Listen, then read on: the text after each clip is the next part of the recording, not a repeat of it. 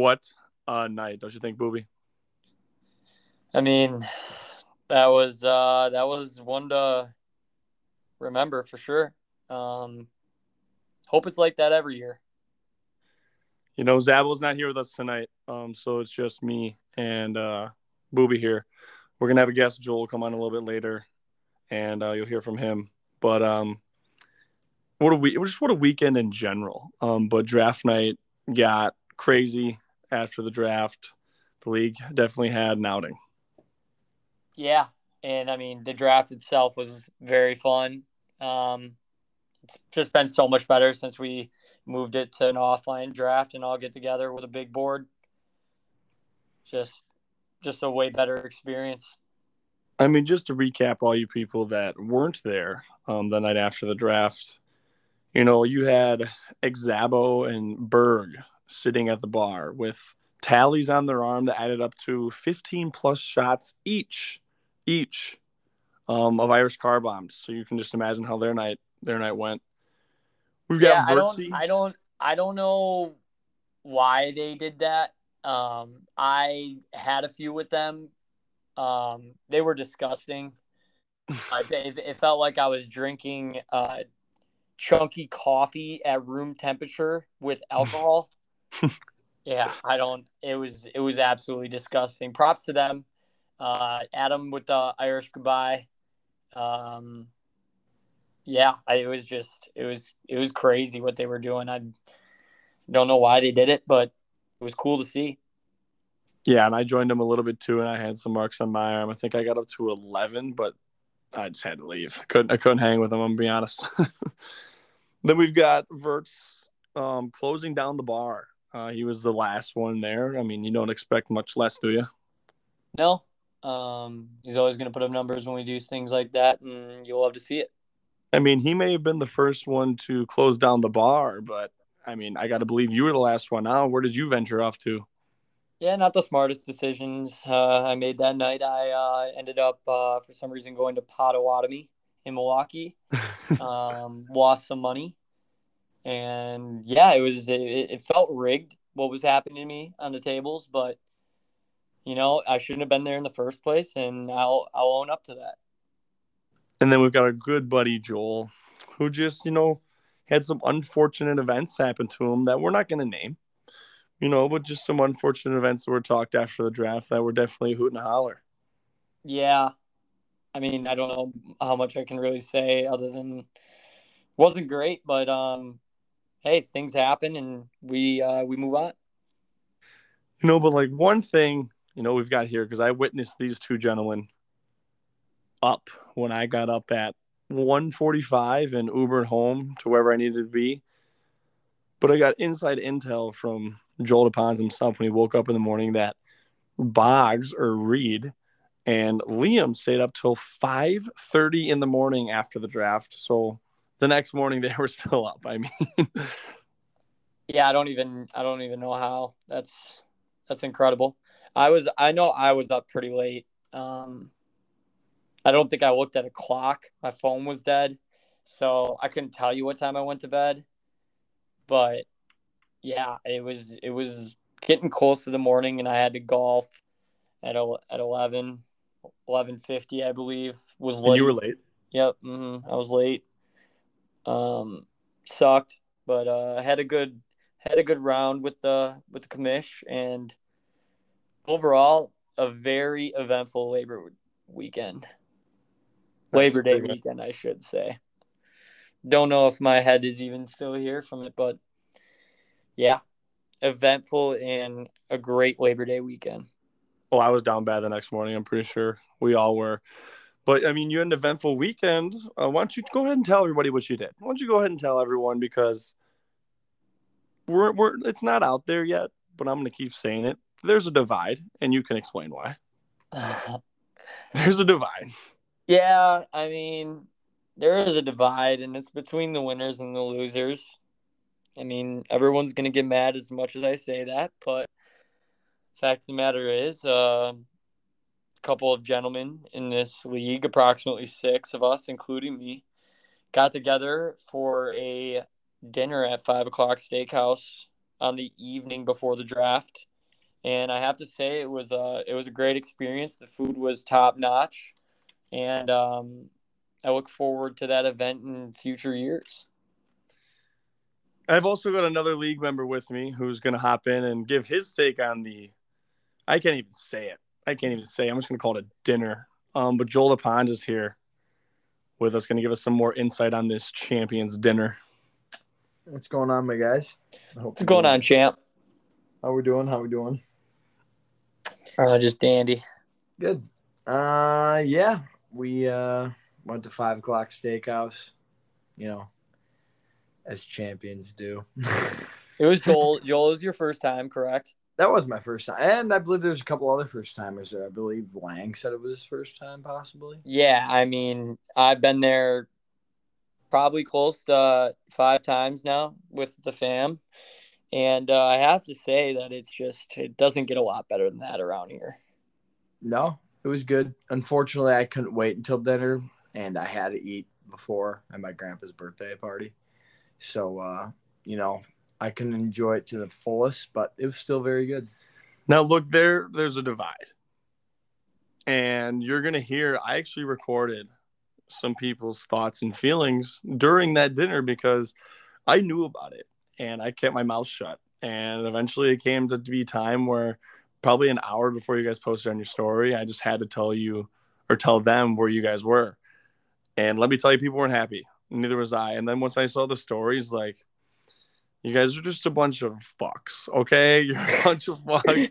it's absolutely ridiculous that that had to be hidden, and the fact that I had to find out the way way I did, whatever. But I was like, you guys are fucks. And let's listen to these recordings quick, and then Booby will let you respond. But these are recordings from some of the guys. Yeah, I think I might. We're here with players not at a certain dinner that have some comments they want to talk about. I mean, I think Booby's a fraud. He's a pussy. Um, your performance today during the Walk of Shame was fucking garbage. You covered up the nipples, the pussy, and the beehole. I mean, that was horseshit. I, I almost want you to redo it and walk double the distance next time. We're talking about Booby? He's talking about them being at that dinner. Oh, kind of like when Verts chirped at Dylan. I pay no mind to Dylan talking about his ring. Just like Lang, too. I mean, both of them. This is for the guys at the dinner.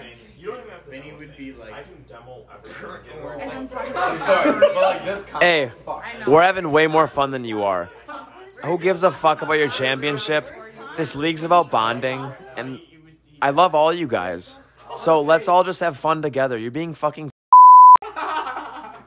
don't bleep that out. What, what this is no. This is this is for the guys at the dinner. What do you got to say to them? What about the dinner? What are they talking shit? Yeah. oh, really? So what you gotta say? What you gotta say to them? Let me see. Let me see. I've been a loser and I have been a champion. I'm not worried about it. Let me tell you, I choose every fucking time. Well, obviously you fucking fuck. Why wouldn't you take champion every single time, man. That's an obvious reason. And then Dylan wants it on. Willie coming in. Is, is Jordan there? Oh yeah, Jordan's there. Hey, Jordan Krieger. My name's Willie Doucette, and I would smoke you by a good ten strokes. All right, buddy. Any course you name it, I'd smoke you by ten strokes. All right, and you you know what I'm talking about. All right. Ignore ignore Willie there at the end, but God, I was just so happy by the responses. I applaud them because my response was a lot worse and probably couldn't be aired. So, yeah, I mean, it's just kind of, uh, I get it. I'd be in the same boat. Like, you just gotta, you gotta put yourself in someone else's shoes sometimes when you're looking at things like that. And, you know, I understand that you guys don't understand, and that's okay. But when you do understand, you will understand. And that's about as simple as I can put it.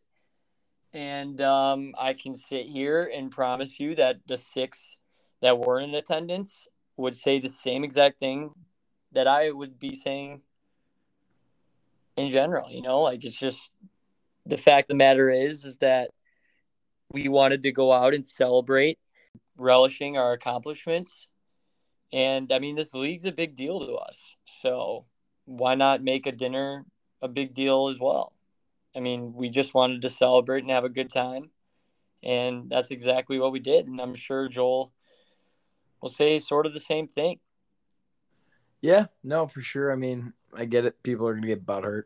It's kind of the time of uh, time of life we're in. You know, just everyone just it's a generation. You know, we're what Gen Z millennials. Just everyone gets butthurt, so they just you know weren't there, and I get it. You know, they're probably a little upset. Um, probably upset we didn't tell them, but I mean, I hope they can move on from it. And if their feelings got hurt, I hope they can win some championships. There's a divide. I mean, at the end of the day, like, what do you want us to say? You want us to tell you that we're going to go do that? Like, yeah, probably. Rather than not knowing. I mean, we are sitting there and I was just like, you want me to just bring up in the chat, hey, us six champions, former champions, current Actually, champions know, are going you know, out for dinner and you guys aren't invited? You know, Booby, I got to say something actually. To be honest with you, I'm thinking about at the end of the day, people really weren't too upset about it besides one person in particular. And you know what his name was? Who? Mitchell Hennis. He wouldn't even talk to us in the draft the next day. You know, some guys were bought hurt. You know, they were probably mad getting out, but they got over it. Hey, not Mitchell. Mitchell won't even look at us. He was acting like it was literally like I, I thought I was with a five year old like kid having a temp, temper tantrum. Yeah, I mean, he didn't even shake my hand when I showed up. Everybody yeah, else did. You know, that's what I'm the saying. sort of thing that this league's about is we're all competitors, but at the end of the day, I mean, we're all in an elite league, and you know, we should just respect each other. I get that maybe having that dinner isn't viewed as respectful, but at the end of the day, like, it's just a it was a beautiful dinner, and I think that anybody that becomes a champion in the future will be more than happy to be in attendance. I'll say one thing. If I was at that dinner, I was going to let people know if they acted the way I did, I would have let them know, which a few of you did. Um, but at the end of the day, I was talking with Nick. We had a good conversation. It was like, guys are just a bunch of losers. Like you're a bunch of losers for doing that. And that if you would have just said, like you said, like you know what, we're having a Champions Dinner, and like said something to us, I feel like it would have just been like, damn, they're going to a Champions Dinner. Like that sucks. So like I want to win and be in that in that dinner. But for the majority of the people that found out, they're like, oh, they said they were going home or had like dinner with their family and they just like went to a champions dinner, like F them, like whatever. So I don't know. The only other thing I want to comment on about this is we could talk about this dinner forever because there's a divide and it's going to get brought up again. Is that Vert's kind of calling you out on your walk of shame there? I mean, I wasn't there. I can't imagine what it's like to walk with a sex doll, but can you walk us through that? Um, I mean, I get that maybe it wasn't like the best for everybody to see because they couldn't like follow along and like see my journey, but like it there like I had a lot of anxiety like the whole time. Like I it didn't feel good to do that at all. Like I get that maybe it didn't live up to what people wanted it to be, but I mean, I would I, I was thoroughly embarrassed for that 20 minute walk. I mean, I power walked it into 20. The walk itself said 25 minutes, and it was a mile and a half in the middle of Milwaukee. And I mean, the amount of cars that passed me, the amount of people that were looking at me, whether it was a laugh or some people even like looked at me sternly, like, what the fuck you think you're doing? I mean, nobody would have enjoyed doing that. And I think that was the point of the punishment. I mean, we've had punishments in the past that were better for everybody involved to see, and we're able to be out with them the whole night. Like the dress and everything in Madison was our best punishment for sure, but um, I still, I mean, it was not, it was not good, and Jordan would tell you the same. Well, let's let's walk through it here. You know, you did us the courtesy of kind of recording your way through the drafts. We'll start with the pre-walk of shame. What you were thinking and feeling. Little uh, special recording here, about five minutes out from our target destination of the start of the route. Um, it's looking uh, it's looking like it's go time here in about 10 minutes. Puck's gonna drop, and uh, massive anxiety setting in here, approaching. Um, can gotta imagine you're feeling the same way. Yeah, we're in the uh, we're in the, the dawn of the uh, the night break here. This is uh, this is real as it's gonna get. Um, yeah, looking at this doll, I'm just gonna have to put some duct tape in a certain spot and make out a quick sign here, and we're pretty much ready to go. Um, might give you my thoughts on the other side. Maybe I won't want to talk about it.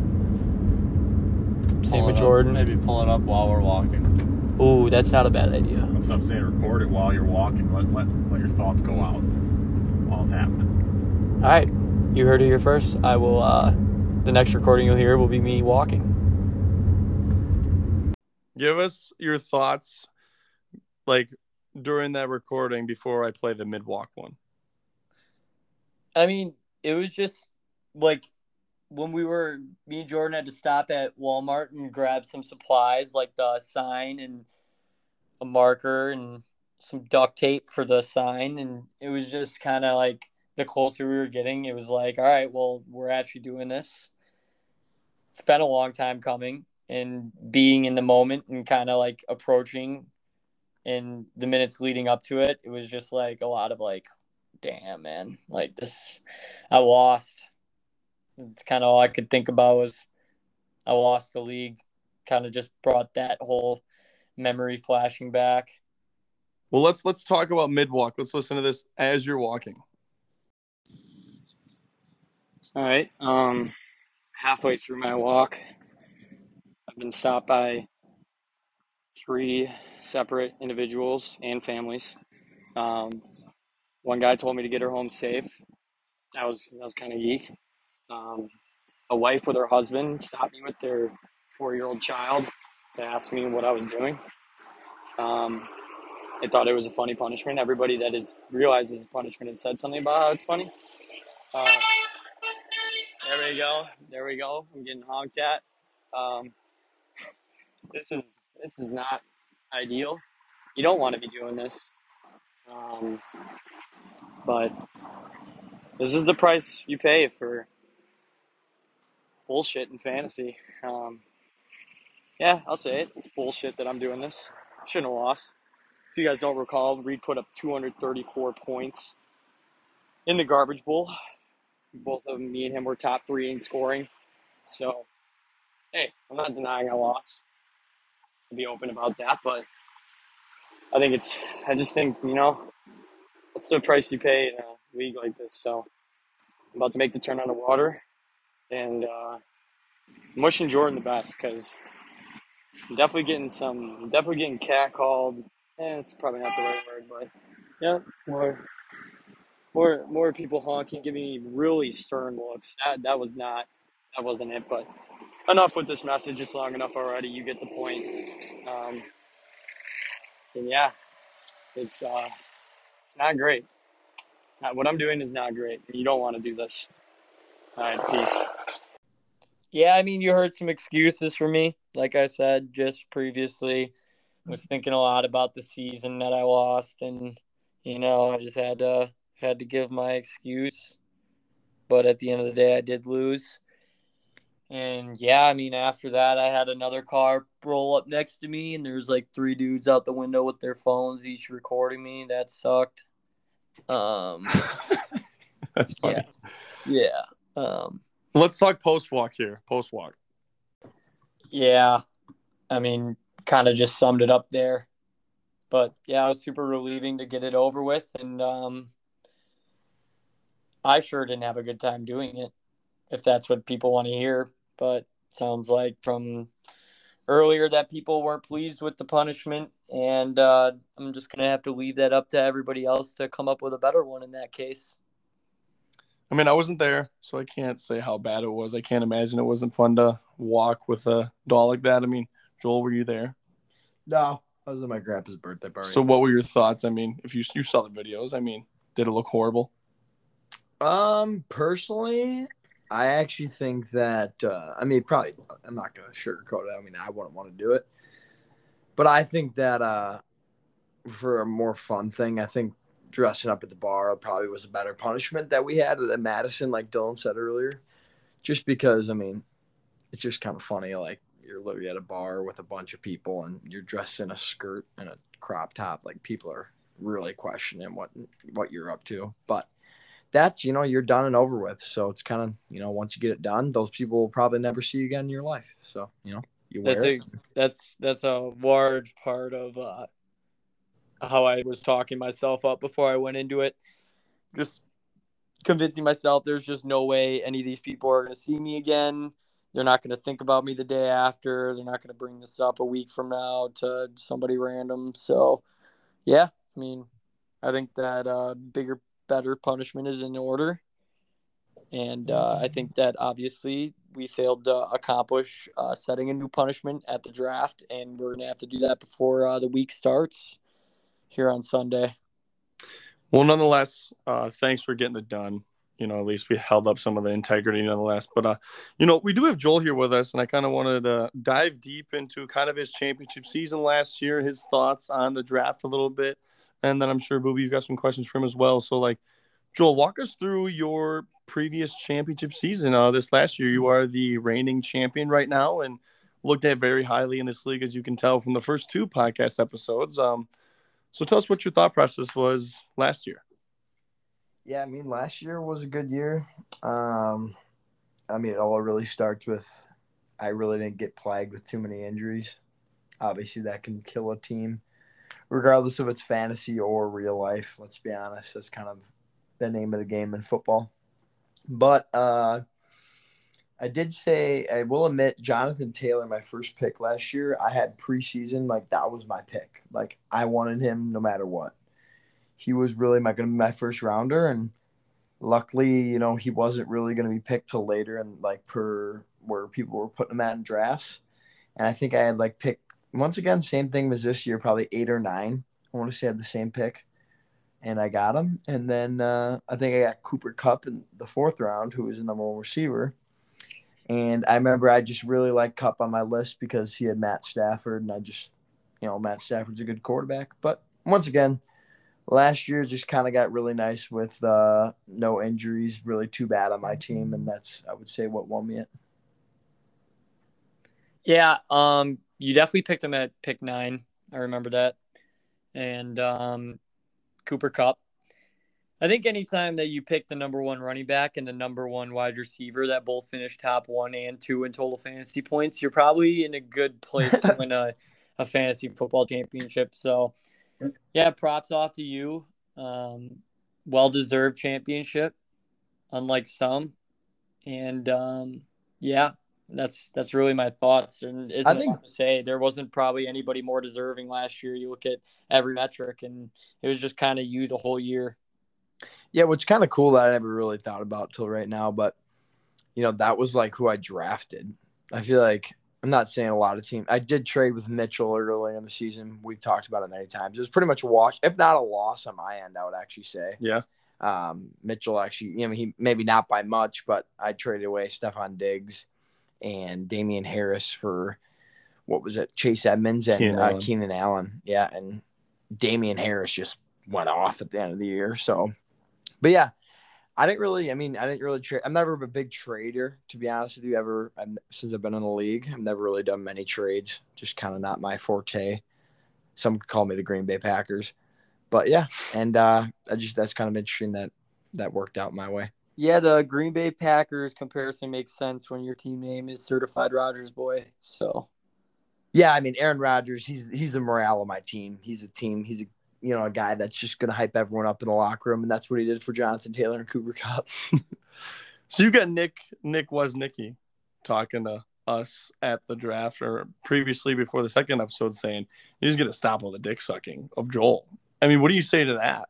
I mean, you're a good, you're a good ball player, but I mean, Nick's ready to yeah beat you this year. No, I mean, I get it as well. It's kind of like, uh, you know, the media sucks LeBron's thing between his legs.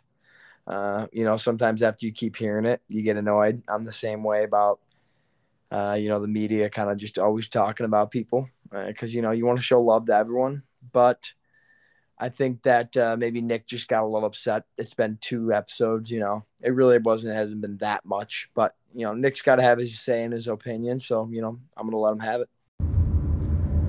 All right, punishment is concluded.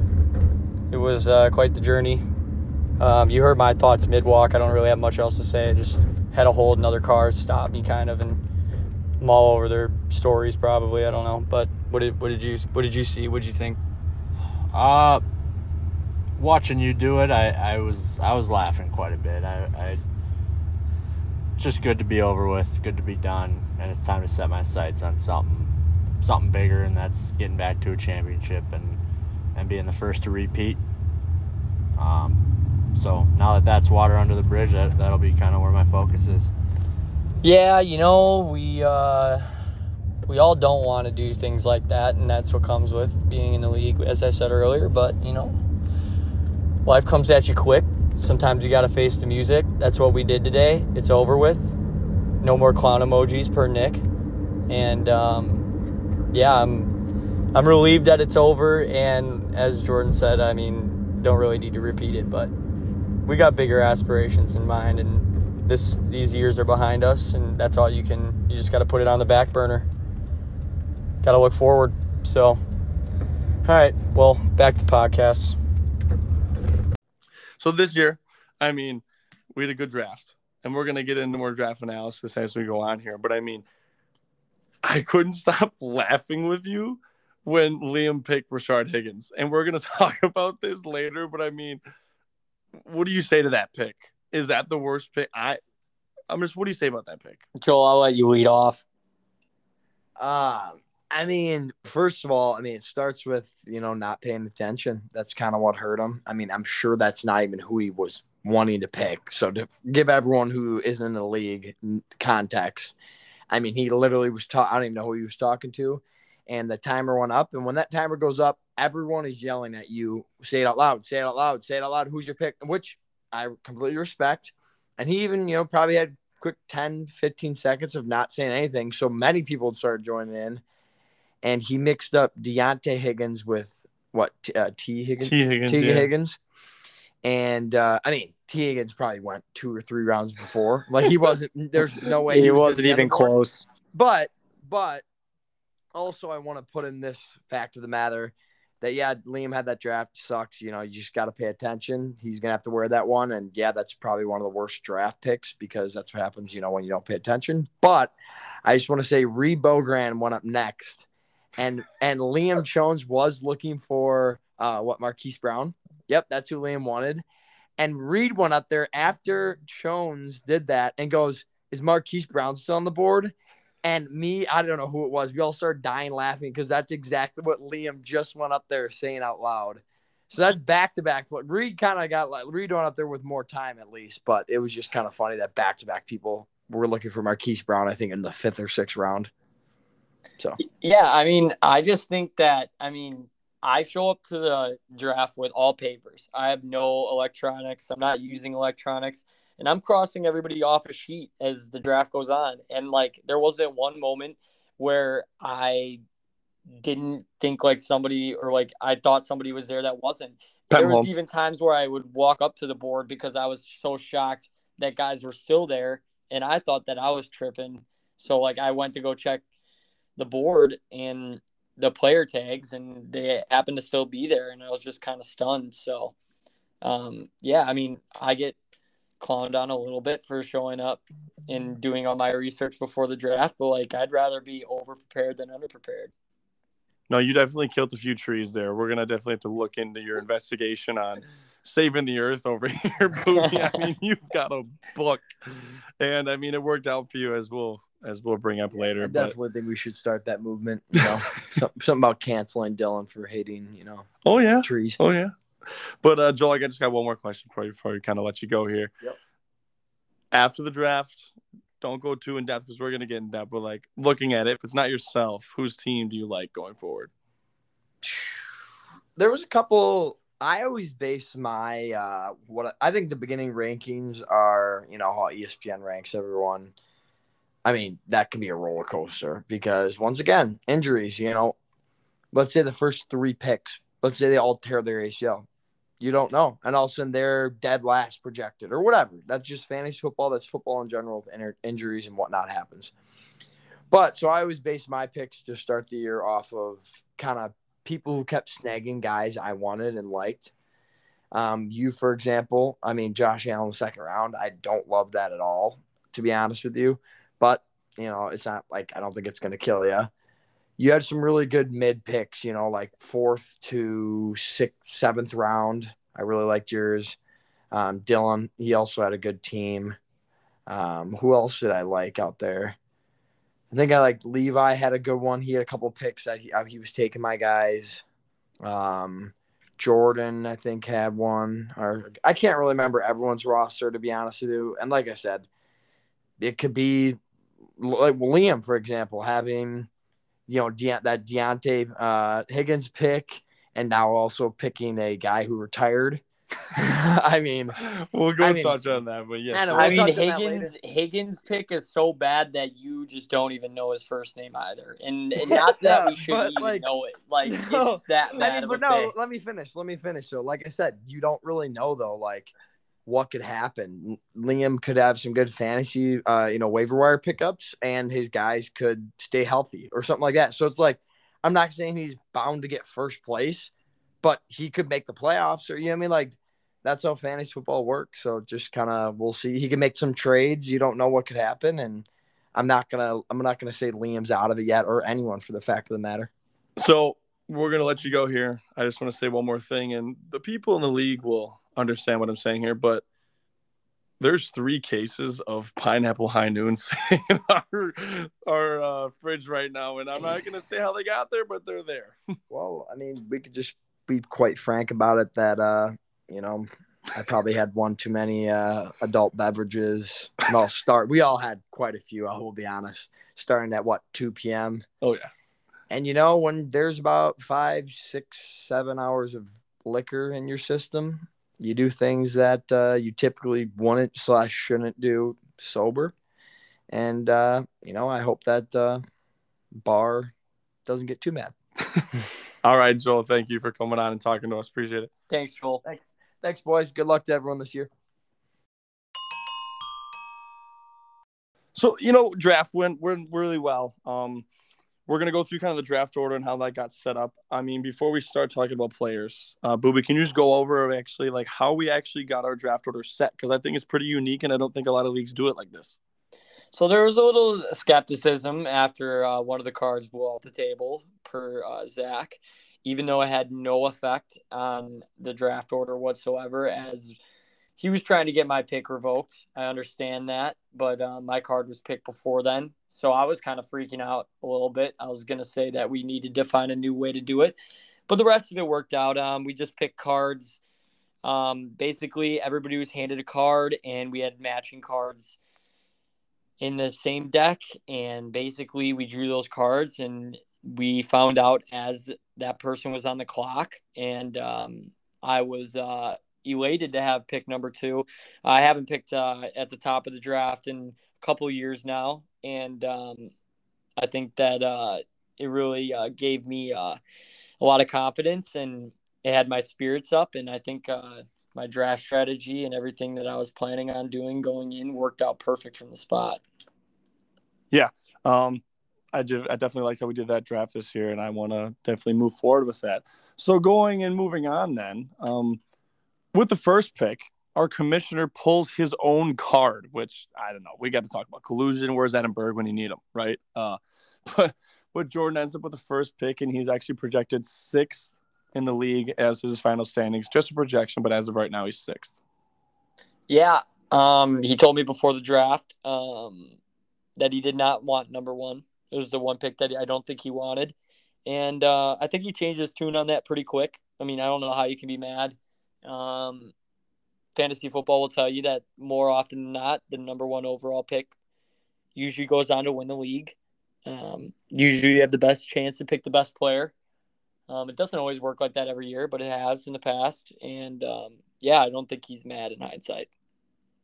I mean, he actually like fucked me in the draft because you'll find out mine in a little bit, but he went three running backs in a row. And from the first spot, you just don't see that often. I mean, I know you did it last year at 12, which is like low key kind of second first spot, but I mean, that messed me up big time. Yeah. Um, I mean, it almost messed me up I I picked I picked Keenan Allen because he was obviously the pick before me. So I picked Keenan Allen before he was on the clock with his double picks. Um, in event like I had to play like I didn't I had to pick the guy that I didn't want him to pick more going into the turn. And when he picked um Chubb and uh what, what what's his face back to back? Uh Conner Connor Conner. I was torn between James Conner and Leonard Fournette, and he made the choice for me basically. So that was nice that I didn't have to make a choice there. But um, yeah, I'd almost if you would have taken Fournette or Conner I would have been in shambles. Yeah. So, Jordan, you had a good draft, I thought, from where you stood, but you definitely, definitely messed up my draft strategy picking from there. With the second pick, um, cards bluff the table. Booby went over that a little bit, but it ended up being Booby who got the second pick. And I mean, this kid came prepared, and you could almost say over, prepared, uh, depending on who you're talking to. But I mean, it works out for him because you are now projected to finish first in the league. Yeah, I mean, like projections tell you, they're not always true. Um, I think that it at least like helps me feel more confident. Like I thought I, uh, I thought I killed the draft after we were done. I was really, really thrilled with how it went. Um, I feel like I have good depth behind everywhere except running back. Um, but overall, I think my starting lineup is really good. Um, and guys fell to me, and I wasn't afraid to take them. So, first round, second pick, Jonathan Taylor gets picked first, and you have a decision to make. We've heard about it, ins and outs. Christian McCaffrey's made of glass. Were you confident in that pick? Um, I told myself leading up to the draft that if I ever had the second overall pick, I was going to take Ekeler. Um, oh, I didn't know. I I opted in the moment for McCaffrey. I just he uh he won me a fantasy football championship before, and uh, I was just thinking I'd bring the band back together there. And um, it's just a matter of I'm not playing for fifth sixth. I'm playing to win the league. And if you're looking at the track record, besides injury, he is arguably the best fantasy football player of all time. And it's like, if he can stay healthy this year, I think that I have a good chance to, to win the whole thing and I can become our first repeating champion. And that's what I want to do. Like I don't I don't want to do anything else with that. And I know that's the common answer if you ask anybody, but I just he was my guy in the moment, and I, feel very confident in the pick. I mean, I'm just praying for good health, and if that range true, I'm I just don't see a, a world where I'm at least not fighting in the playoffs to get to that championship game and hopefully win it. No, and I, am I'm, I'm there with you and why you should take him. This is where we miss Exab on the podcast because he would just be railing you because he's saying McCaffrey. Wait, pause first, but he would just be saying that McCaffrey's made of glass, this, this, and that. I have a real quick question before we go to the next guy. Lamar Jackson over Pat Mahomes is what you took. Yeah. Really? Another guy that uh, has won me a fantasy football championship in the same year. Um, he's got the best uh, rushing upside. It's not close. He's the best running quarterback in NFL history. Makes a big difference in fantasy. Uh, going into a contract year, Ravens are healthy by default this year. They were super banged up going into the season last year with training camp injuries. And um, yeah, they lost Marquise Brown, but I also picked up Bateman, who is their wide receiver one. I know he's not their number one target. Mark Andrews is. But um, yeah, I just think that with the contract year and a disappointing last year, I think that he's going to come out and he's going to have a great season. And um, I just think that he has more like weekly winning games than Mahomes will give you. Maybe Mahomes is more consistent at giving you the points you want, but I think Jackson has a pretty great floor, and I also think that his upside can easily win you a week. I mean, I I I want to say you're drunk because I want to say nine out of twelve people are picking Pat Mahomes, but I'm just I'm just not someone that likes Mark Jackson. But the third pick was our other co-host Zabo um, he ended up picking third. He took Derrick Henry first overall. He got his boyfriend back, who is Cordarrelle Patterson. And then I do not like his. I mean, I like his receivers, but I definitely think they're going to take a step backwards, which is Tyreek Hill in Miami and then Diontae Johnson over at Pitt. I don't think their situations are great considering where they were last year. What's your What's your take on Johnson? Why would he take a step backwards? If anything, I think they have a quarterback upgrade. I mean, they have a quarterback upgrade, sure, but I, you can't say it's that big. I mean, I know wins wise, there was some stat I saw that Mitch Trubisky did well, but I mean, do you really trust Mitch Trubisky to get you the ball a lot? I, I mean, that he's going to get you the ball in better spots than Ben was at the end of his career. I mean, Ben was not good. Like, no, no, but I mean, what about Allen Robinson with Mitch Trubisky? He's I really mean, good. I mean, Allen Robinson, I had him when he was with Mitch Trubisky, and he was really solid for me. It was last year when he had Justin Fields that things really started to go south for him. I think the year before that, things started to go downhill. But I mean, Trubisky, I had Allen Robinson one year, and he was a top 20 receiver, I believe. Um, I just think that Diontae Johnson is top five in the league in targets over the last two years. And I mean, that's that's a good pick. I, if he wouldn't have taken him before Brandin Cooks, I was going Diontae Johnson. I mean, again, I I don't think he's terrible. I just don't think he's going to put up the production he thinks he's going to get with Mitch Trubisky as your quarterback. The pick I really, really effing hate from him though was just Tony Pollard pick because all all the guy does is pick up handcuffs, and handcuffs are just backup running backs to the top running backs in the league, or just starting running backs, and he has four of them, and he had no business picking Tony Pollard, a pick before me in the sixth or seventh round. Yeah, I think it was more of a thing that he was doing on purpose. If I were to be honest, I think he was trying to get under your skin, um, rally you a little bit.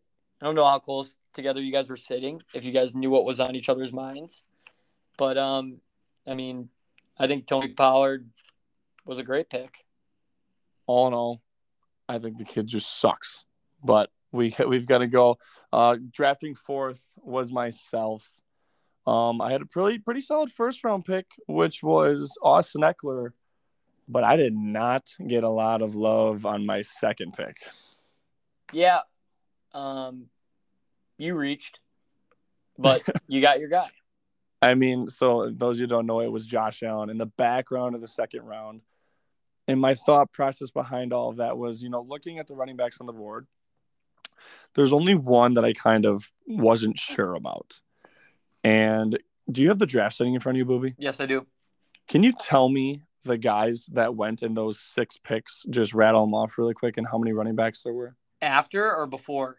So it would have been after Josh Allen, back down to Jordan, and then the three or four picks leading up to it again. Yep. Jordan went Nick Chubb and James Conner, and then I went Leonard Fournette, and then you got Ezekiel Elliott that was the one guy I was just like unsure about. And I said it last podcast don't pick guys you don't love. And I didn't love him, but I still ended up taking him because I kind of panicked because Jordan took three running backs. And then I was sitting there like three running backs in one, two, three rounds.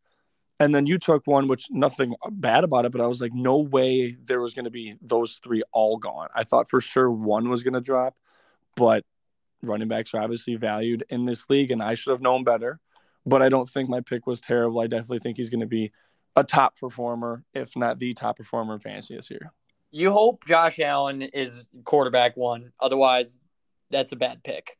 Um, if we look back at the end of the year, he's quarterback one, you can probably justify it. But given that nobody took a quarterback until the first pick around four, and then the last pick around four, and then a giant quarterback run in the fifth round that was unlike anything anybody'd seen in our league before.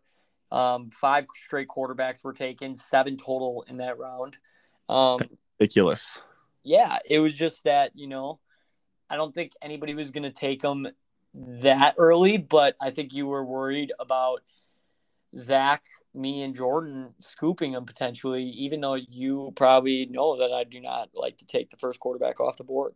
And maybe not yourself, I wasn't worried about you taking them, but like Jordan and it was Zach, definitely Zach. It was definitely well, Zach. It was 100% Zach, but also even Jordan, too, just because where he was drafting.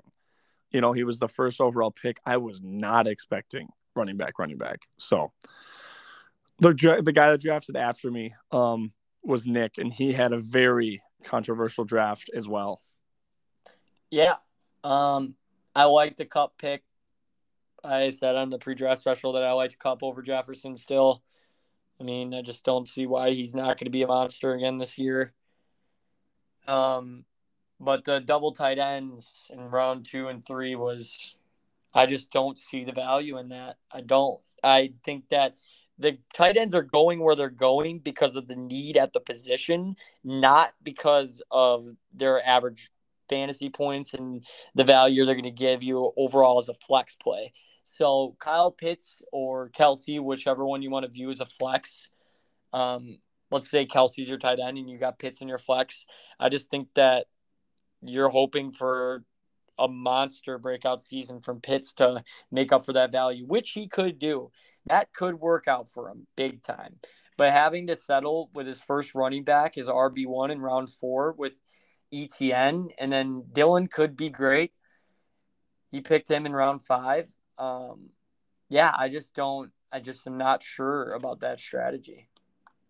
I just think it messed him up too, looking at his draft, because I don't think he drafted the way he wanted to. And you know, a few drinks were flowing. We're not going to say it was drunk pick, but we could say it was influenced by something like that. So, Nick, I'm not sure what's going on there. I'm not saying I hate the pick, but I just think I messed up the rest of your draft, and I think you would you would agree with that. Um, drafting in the sixth position was Levi Pratt. Oh, I forgot to say where we were projected. So I'm projected fourth. I drafted fourth. Nick drafted fifth, projected seventh. Levi is drafting six, and he's actually projected 11th now, not 12th, which is good for him.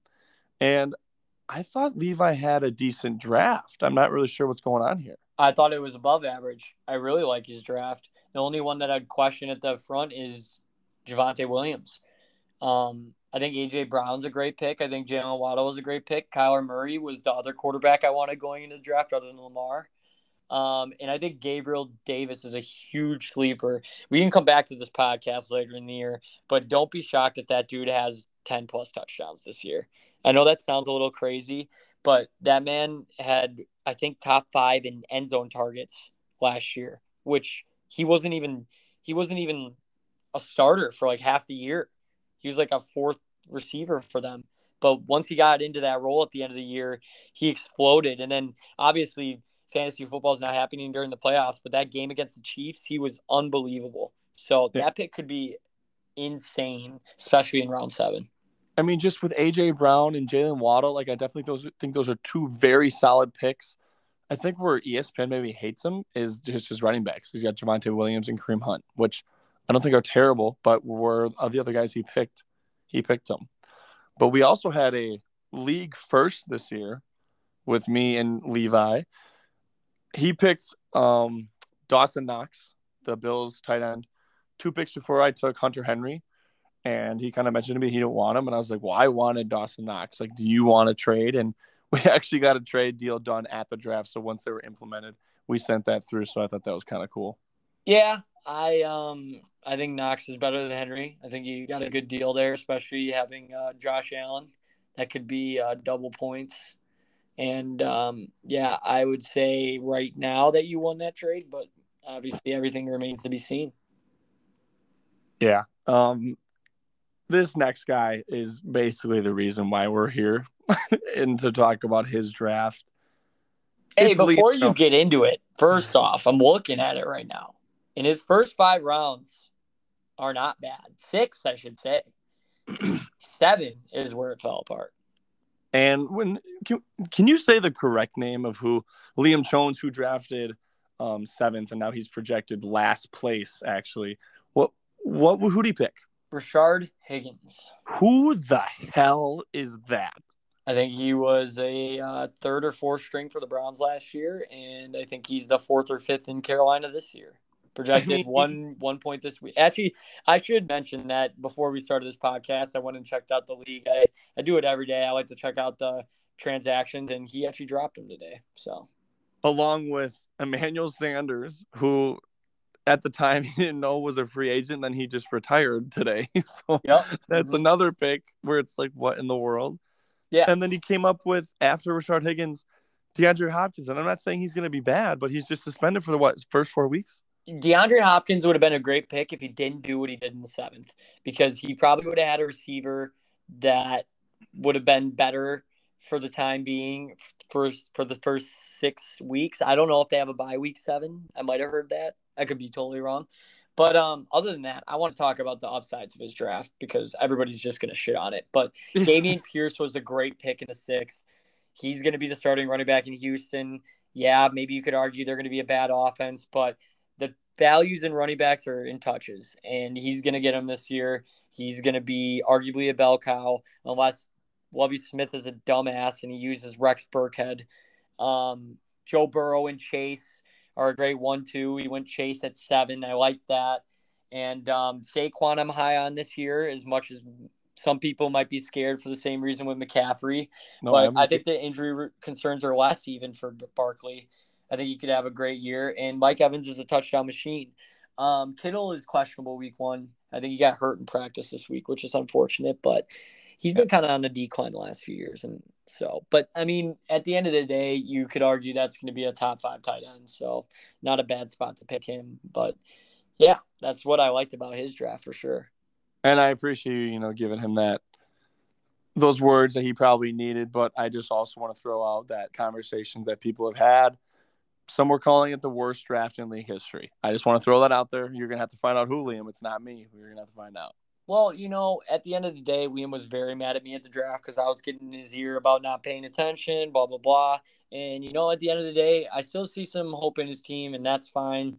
Um, he's just gonna have to make the right moves across the year. He's starting, he's starting definitely behind with Hopkins being suspended and having basically a forfeited round seven pick.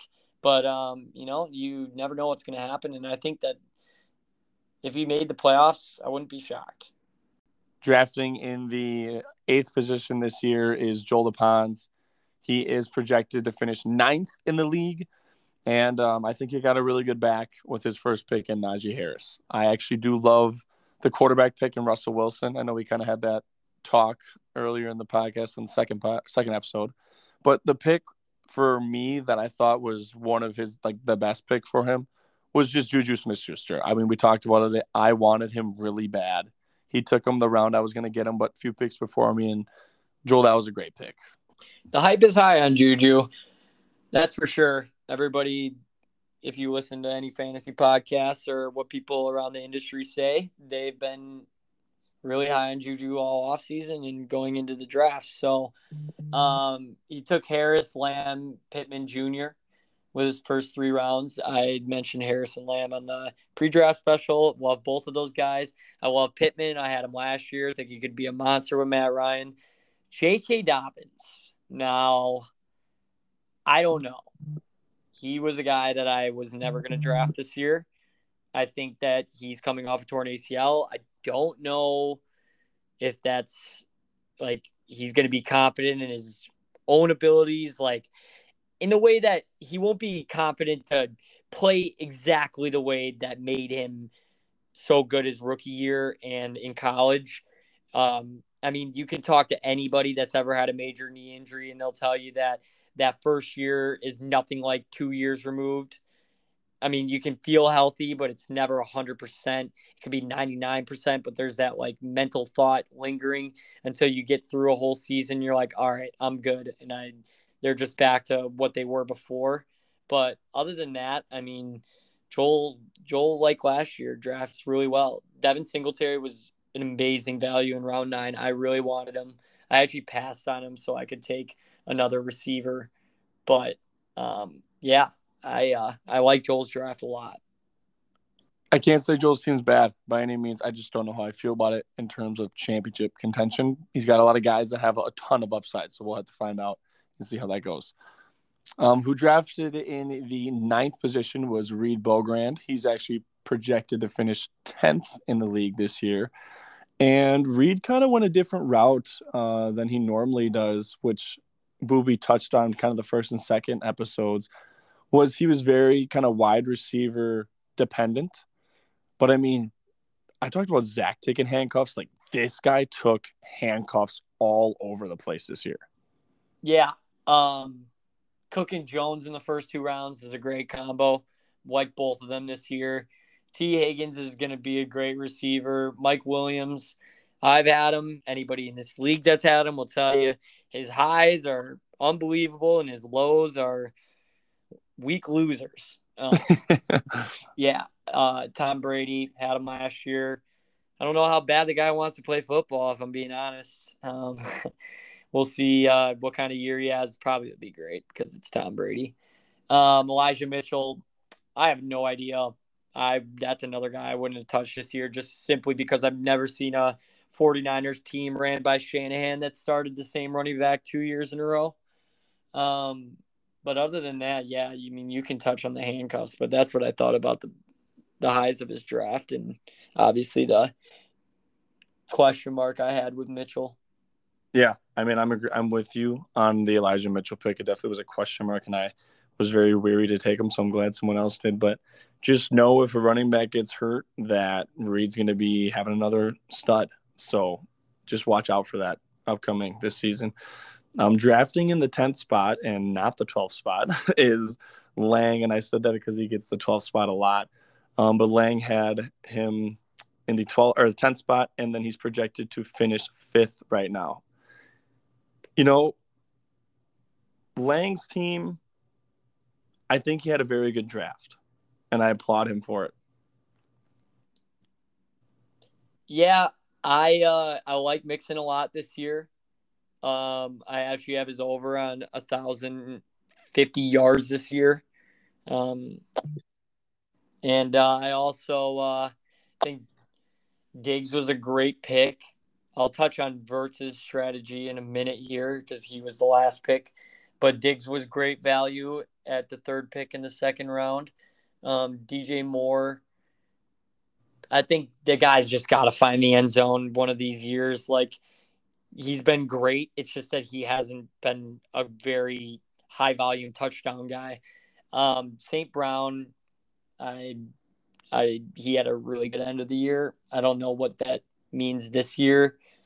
Fourth round seems like really high for some reason. Well, yeah, Might just be the bias that he was a sixth round pick. But what were you gonna say? just can you tell us the receivers that were taken after him? I mean, people are saying he reached, and I'm agreeing he reached a little bit, but I mean, from the guys that he picked after, I definitely think it wasn't a horrible pick. I mean, what receivers were taken right after Amon St. Brown? I would have taken Jaylen Waddle over him. I would have taken Marquise Brown over him. I would have taken Diontae Johnson over him. I would have taken Brandin Cooks over him. And that's about where the list stops. I think Godwin, now that it seems like he's going to play week one, we'll touch on him with our next team. But the fact that that dude was a fifth rounder is crazy. But um, yeah. Any more thoughts on Lang's team?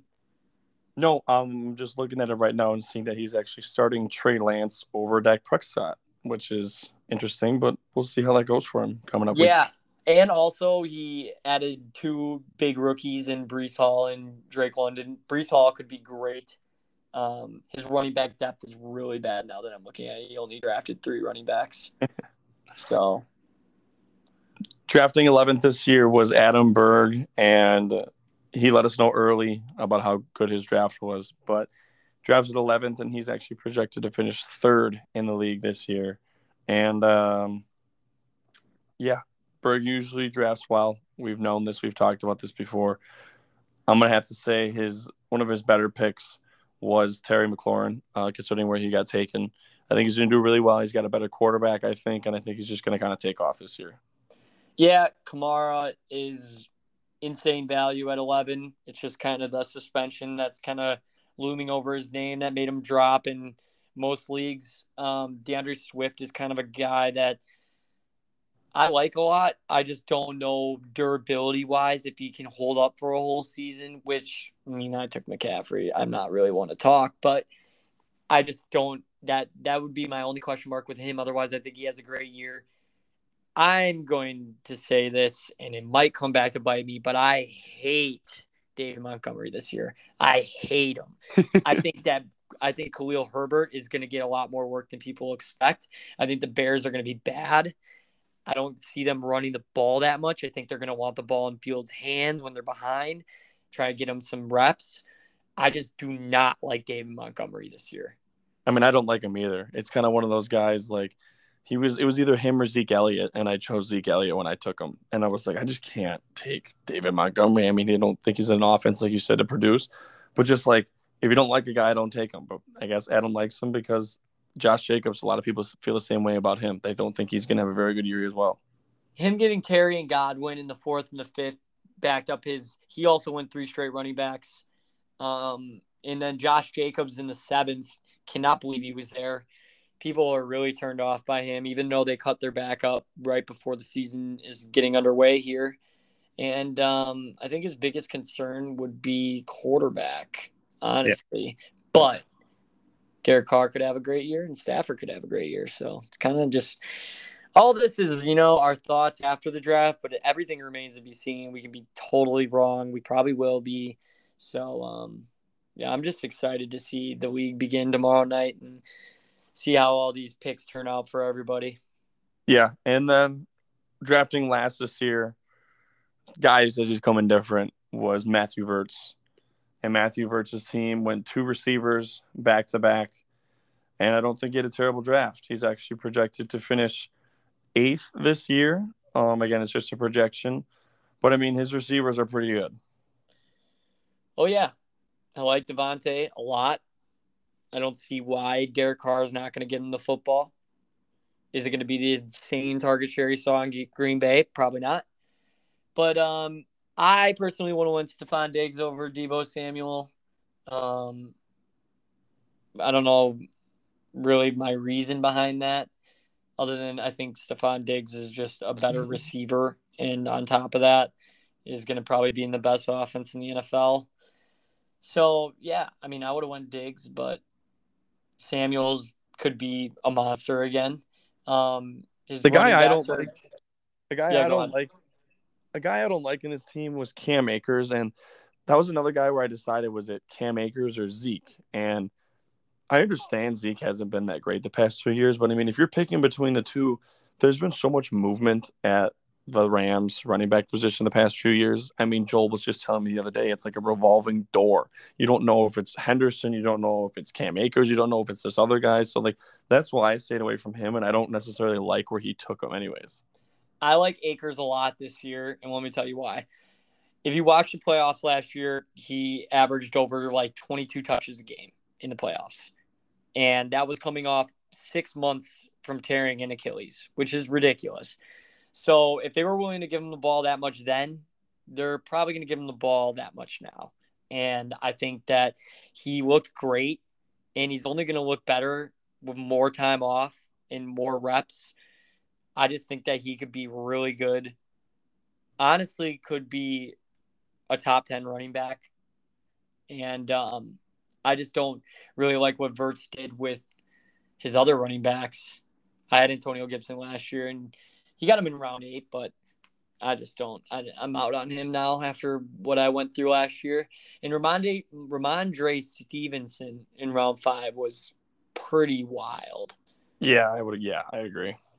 But you know that that's our draft, and you know before we kind of end things here, I just want to talk with Booby. Like we're looking at the draft. Everyone looks at it. They look at the board after. What are kind of some of your favorite picks? I know we touched on a little bit your favorite picks throughout this draft.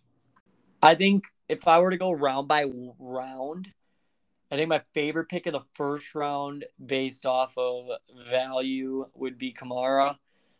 I was going into the draft going to pick him as high as six or seven.